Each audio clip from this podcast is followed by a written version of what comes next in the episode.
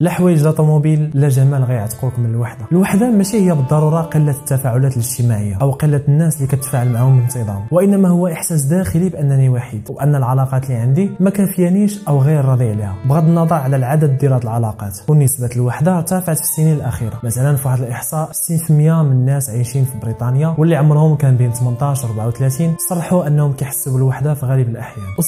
46% من الناس اللي عايشين في امريكا كيحسوا بالوحده بشكل منتظم كما انه عدد الأصدقاء المقربين في أمريكا نقص المتوسط من 3 في 1985 إلى 2 سنة 2011 لكن احنا البشر مصممين أنه تكون عندنا علاقات اجتماعية مرضية واللي كنحسوا بالانتماء لها لهذا استجابة الجسم ديالنا للوحدة المزمنة ماشي في صالحنا فهي مترابطة مع زيادة أمراض القلب ضعف المناعة وازدياد احتمال الإصابة بمرض الزهايمر حسب المعهد الوطني للشيخوخة فإن المخاطر الصحية للوحدة كتعادل تدخين 15 قارو في اليوم في مقال تكتب سنة 2022 في موقع سايكولوجي البيولوجي توداي كاتب المقال قال ان الخلل في تنظيم الانفعالات هو احد اسباب الاحساس بالوحده بحال مثلا تحاول انك تخبي المشاعر ديالك او انك ديما تحاول تجنب مشاعر معينه بحال الخوف واش كاين شي حلول المختصين كينصحوا باعمال التطوع الخيريه لانها كتخليك تحس بلي عندك دور في المجتمع وكتساهم فيه طبعا الدوله عندها دور الاهتمام بمراكز الشباب والمساحات الخضراء اللي كتخلي الناس يتلاقاو ويهضروا ويديروا شي نشاط مجموعين في الاخير 16 مع مختص تهلاو في صحتكم وديروا سيف باش يوصلكم جديد تصوير واضاءات كريم تاج